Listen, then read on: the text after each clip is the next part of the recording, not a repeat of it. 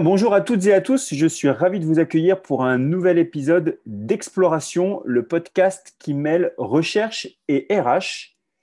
Et aujourd'hui, j'ai la joie d'accueillir Gaël Alain. Bonjour Gaël. Bonjour, bonjour à toutes et à tous. Bien, on est ravi de t'accueillir euh, Gaël. Alors, euh, je vais me prêter, euh, comme d'habitude, à mon jeu favori qui est de tenter de te présenter. Alors, Gaël, tu es docteur en psychologie cognitive spécialiste des questions de charge mentale et de concentration au travail. C'est ça. Tu es aussi cofondateur d'une, on appelle ça une start-up, My Mental Energy. C'est ça qu'on dit. Pardon? C'est comme ça qu'on dit. Ouais, c'est comme ça qu'on dit. et tu es également chercheur associé dans une chaire sur la transformation digitale à Grenoble École de Management. C'est ça? Exactement. Ouais. Bon, et puis comme euh, trois titres euh, ne suffisent pas, tu endosses euh, depuis euh, peu le rôle de maire d'une commune. C'est ça, hein? Oui, c'est ça, c'est ça. Ok, donc, euh, donc maire de Tenay, une commune de 11 000 habitants, donc ce n'est pas une si petite commune. Non, non, non, 1100, 1100, habitants. Non, non, 11 000, oui, pardon, je ne pourrais pas. c'est déjà, pas mal. C'est déjà pas mal. C'est clair. Bien, écoute, Gaël, on est ravis de, de t'avoir aujourd'hui pour ce podcast. Alors, première question, tu as travaillé sur des questions d'écologie mentale. Oui. Pourrais-tu nous expliquer de quoi il s'agit? Alors, l'écologie mentale, c'est un concept que, l'on a développé, notamment avec mon associé à My Mental Energy, hein, qui s'appelle Jean-Christophe Beau, euh, qui consiste euh, euh, en fait à, s'intéresser à la manière dont les gens euh, bah, gèrent les flux d'informations au travail et qui consiste en fait à, s'intéresser au décalage qu'il existe entre la quantité d'informations que chacun d'entre nous aimerait être capable de, traiter et ce que finalement nos cerveaux sont réellement capables de traiter. Et ce décalage fait, un petit peu mal. Hein. C'est-à-dire qu'on a tous tendance à se voir un peu plus beau que nous le sommes réellement. Et on a tous tendance à penser euh, bah, qu'on est capable de traiter beaucoup plus d'informations que ce que nos vieux cerveaux. Quand je dis vieux cerveau, euh, ce n'est pas un 20 mots, un cerveau d'Homo sapiens, c'est 200 000 ans à peu près. Donc euh, voilà, donc il y, a un fort décalage en tout cas entre ce que l'on ce que l'on souhaite traiter et ce que l'on est réellement capable de traiter. Et l'écologie mentale, ça consiste justement à essayer de remettre un petit peu en adéquation euh, ben, la quantité, les, flux d'informations à gérer d'un côté et la performance réelle d'un cerveau d'Homo sapiens de l'autre. Une question là comme ça, écologie mentale, est-ce qu'on peut l'associer à cette notion euh, d'infobésité dont on parle depuis de nombreuses années? Oui, exactement. Euh, alors l'infobésité qui, est, liée à, bon, globalement à ce qu'on a appelé l'émergence du Web 2.0, il y a un peu plus de dix ans maintenant, en gros, les, tablettes, euh, les, smartphones, bref, la, connexion permanente. Donc évidemment, cette hyper connexion, c'est un facteur aggravant. Euh, ce qui fait qu'on a des outils qui nous permettent aujourd'hui de recevoir euh, des flux d'informations euh, en quantité astronomique et surtout en flux continu. Et ça, notre cerveau est, complètement en difficulté pour, pour traiter tout ça. Donc évidemment, euh, le numérique, alors je passe évidemment du côté de, côté tous les, avantages hein, des outils numériques, mais dans cette capacité que ces outils ont euh, de nous proposer un flux, un flux permanent, ça n'a pas arrangé les, choses, effectivement. Mais euh, avant, avant la, survenue de ce, Web 2.0, il y avait déjà cette tentation de la collaboration un peu à outrance. Euh, et c'est encore plus le cas aujourd'hui aussi, euh, c'est-à-dire de, cette, tentation d'être tout le temps dans l'interaction, les échanges, l'ultra-collaboration. Et ça, c'est compliqué. Euh, cette notion de flux continu, de choses qui ne s'arrêtent jamais, sont très compliquées à gérer pour, pour nos cerveaux. Donc, il faut être vigilant par rapport à ça. OK. Alors, du coup, là, cette notion d'écologie mentale et les travaux que tu as réalisés sur cette notion-là, en quoi ces travaux s'appliquent-ils au champ professionnel bah, en fait, bah, c'est très en lien avec la, notion d'infobésité dont on parlait à, l'instant, et puis ce culte de, la collaboration. Euh, en fait, on a aujourd'hui des gens qui sont assez vite fatigués, épuisés, parfois même des gens, des gens jeunes. Donc, il est fondamental de redonner à chacun d'entre nous un petit peu des marges de manœuvre et surtout un peu de contrôle euh, sur ce qui nous arrive quotidiennement au travail. Donc, euh, l'écologie mentale, voilà, c'est vraiment. Il y, a, à la fois un aspect très individuel, hein. euh, c'est à la fois des conseils, des techniques, des stratégies de traitement de l'information qui permettent à chacun d'entre nous de regagner un peu de, marge de manœuvre. Et puis, il y a aussi euh, un aspect très collectif qui fait que, qui, a trait donc à l'organisation de nos, entreprises, de nos institutions, et qui consiste notamment à, voir comment on interagit, comment on collabore. donc ça, bon, j'insiste pas là-dessus parce qu'il y a évidemment plein de spécialistes de, cette collaboration, mais j'insiste plutôt sur le contraire. En fait, qu'est-ce qui nous reste comme moment dans notre vie quotidienne euh, comme moment dans lesquels c'est nous qui choisissons les informations que l'on traite? Bref, qu'est-ce qui nous reste euh, comme moment pour traiter des sujets de fond, pour nous concentrer Et c'est vraiment euh, ces aspects-là qui vont impacter le, monde du travail. Donc voilà, l'écologie mentale, c'est aider chacun à mieux gérer ses ressources intellectuelles dans un contexte qui est hyper sollicitant, qui est celui du, monde du travail. Ok, et alors si, si j'essaie de, de faire une sorte de zoom, il y a, euh, dans une entreprise, il y a la notion d'entreprise, après il y a la notion de salarié, puis après il y a les responsables RH qui vont avoir un rôle là-dedans. Déjà, je me place au niveau macro, donc dans l'entreprise. À quoi ressemble ou ressemblerait une organisation de travail idéale, prenant en compte cette notion d'écologie mentale si tu as une réponse. Oui, oui, bien sûr. Enfin, je pense qu'il y, a, le, point majeur de, vigilance aujourd'hui, hein, euh, bah, toujours en, lien avec ces flux continus, c'est vraiment de faire en sorte que chacun dans l'organisation puisse euh, disposer de temps de concentration. D'accord? C'est vraiment mon, mon, euh, mon, champ de bataille. J'en ai fait une espèce de, slogan, de leitmotiv. Hein. Je pense vraiment que la concentration, c'est l'or de demain. Parce qu'on est tous euh, un peu euh, victimes de cette infobésité. Hein. On est tout le temps en train d'essayer de réagir, de courir derrière ces flux d'infos. Et ça, finalement, c'est la plus mauvaise stratégie. C'est-à-dire que c'est là où il y a le plus mauvais rapport entre la quantité d'énergie qu'on dépense hein, intellectuellement et puis le niveau de performance auquel euh, on accède. Donc, il faut vraiment essayer bah, d'organiser la manière dont on échange, d'essayer de, mieux contrôler les outils, à la fois la quantité d'outils qu'on utilise, le type d'outils qu'on utilise, pour faire en sorte qu'au final, euh, chacun est dans sa journée bah, un petit peu des moments qu'on retrouve parfois, soit le matin très tôt, soit le soir très tard, qui sont les moments où on se dit, mais j'ai vachement bien avancé parce que finalement, je n'ai pas été interrompu, je n'ai pas été dérangé, et du coup, j'ai même euh, parfois, carrément, euh, soyons fous, repris du plaisir à, faire ce que je faisais. Donc, il faut quand même, c'est quand même dommage de, n'avoir ça que le matin ou que le soir très tard, ou que dans des conditions un peu exceptionnelles, par exemple, quand les gens télétravaillent et qu'ils ont une journée chez eux, euh, eh bien, ça serait pas mal d'arriver à réintroduire un petit peu ça euh, finalement dans, nos journées quotidiennes au travail, c'est-à-dire ces moments de concentration et qu'on peut définir de la manière suivante, c'est-à-dire des moments où on a à notre disposition que les informations dont on a besoin pour avancer sur son sujet du, moment. Et ça, il y a vraiment un rôle euh, évidemment individuel. Il faut que chacun, on arrive à s'organiser pour déjà avoir envie et, organiser son environnement proche pour pouvoir disposer de ces moments euh, de, concentration, qui n'ont pas besoin d'être très longs, hein. disons 20-25 minutes, c'est déjà excellent. Et puis, mhm. que bah, voilà, les RH, euh, les gens qui organisent le travail fassent en sorte que chaque collaborateur dispose de ce temps-là. Ça veut dire qu'il faut sortir un peu de ce culte de l'immédiateté euh, et puis de cette envie qu'on a tous d'avoir une réponse bah, ouais, ça, dans la seconde qui suit à, sa lubie du moment. Quoi. D'accord. Et euh, alors, en, tant que salarié, je, comprends qu'il faut euh, s'octroyer des, moments de concentration.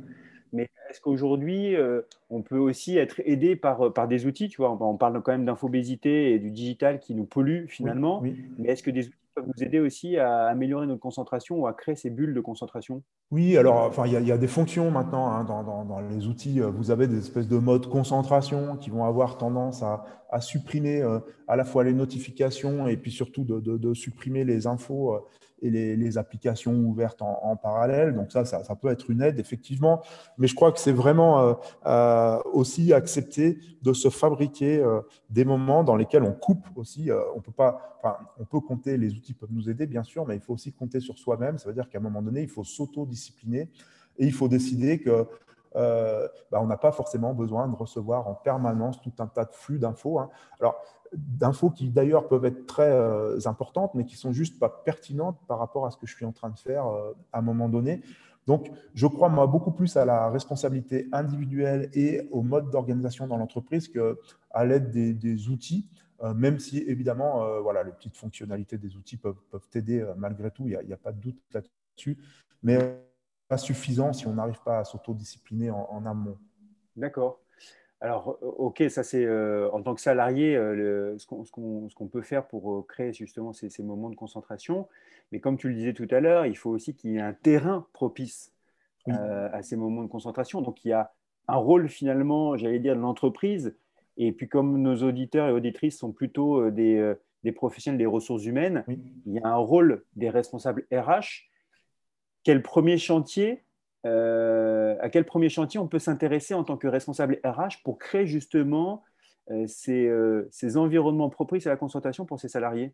Alors, je crois que enfin, la chose qui revient un peu systématiquement, c'est de travailler sur la, notion d'urgence.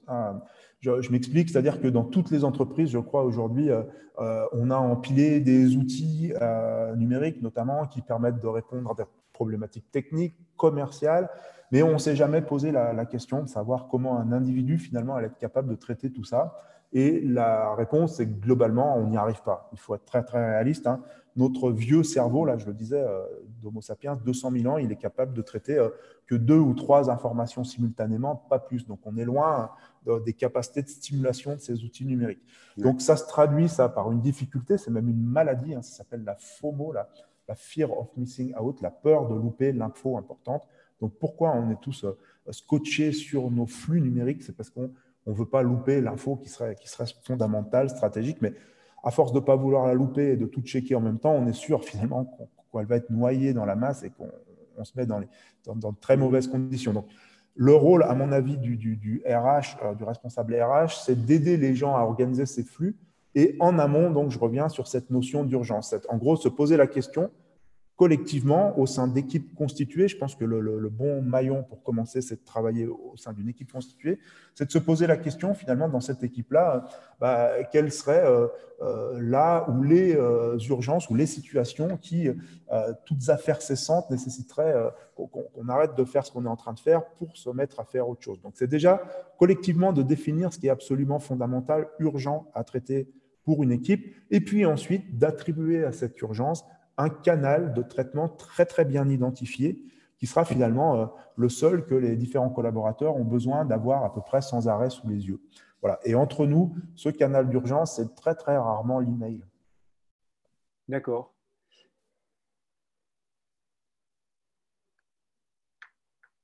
Gaël, on t'a perdu?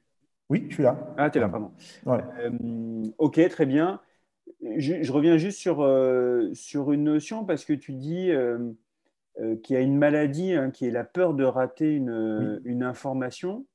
Mais est-ce que c'est vraiment la peur de rater une information ou est-ce que c'est de se dire si je ne suis pas à jour, presque à la minute près, de mon flux d'informations, le problème c'est que je risque de me retrouver à la fin de la journée avec une telle quantité d'informations à traiter que je vais euh, être complètement sous l'eau. Oui, alors il y a, un petit peu, y a un petit peu des deux. Hein. De toute façon, ça, ça relève de, la même mécanique mécanique qu'on va retrouver, euh, je, sors deux minutes du, champ professionnel, mais qu'on va retrouver par exemple sur, ces réseaux sociaux.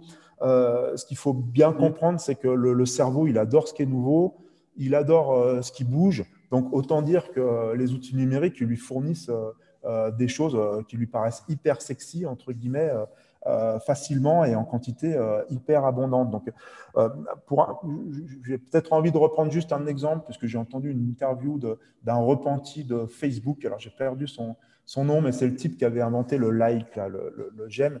Il prenait cette analogie, il disait imaginez un frigo dans lequel vous auriez toujours le, le même gâteau. Alors, pour moi qui suis gourmand dans ces conditions-là, il n'y a plus aucun intérêt d'aller ouvrir la porte de mon frigo, hein, puisque le cerveau sait ce qu'il y a dedans. Mmh. Et dit, au contraire, euh, le, flux, euh, le flux numérique, alors le réseau social, mais on peut extrapoler ça au, flux d'entreprise, euh, c'est de faire en sorte qu'à chaque fois qu'on ouvre la porte de son frigo, il y ait un gâteau différent.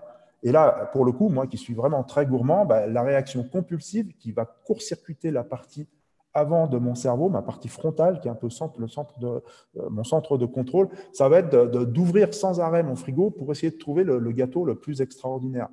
Information, euh, si on reprend les, réseaux sociaux ou les flux numériques d'entreprise, information qu'on va trouver une fois de temps en temps, euh, on va trouver une info extraordinaire sur ces réseaux sociaux, dans ces mails, le truc qu'il faut vraiment traiter, le truc passionnant.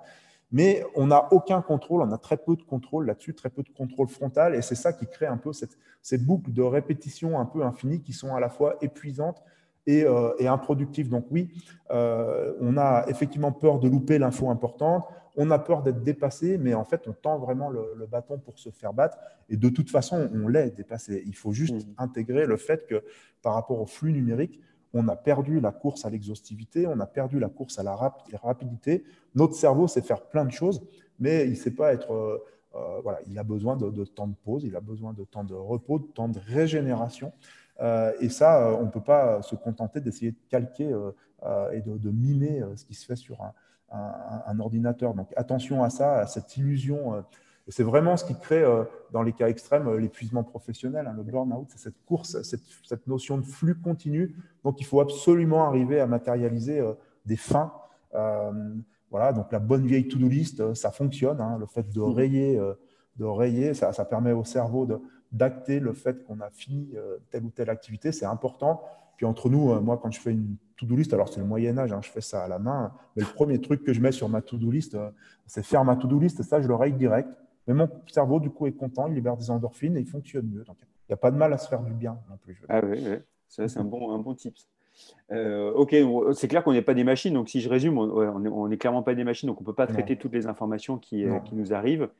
Il faut, euh, et ça, c'est finalement le rôle d'un responsable RH, c'est de pouvoir créer un environnement propice à la concentration et mmh. justement limiter les canaux de diffusion de mmh. l'information. Et tu parlais de, d'un canal, euh, je ne sais pas quel utilisé, mais un canal critique, ou en tout cas. On dédié à l'urgence, ouais, notamment. dédié à l'urgence, voilà. Un canal d'urgence euh, qui permet justement de se concentrer mm. et finalement de sélectionner les, euh, les, informations dont on a réellement besoin.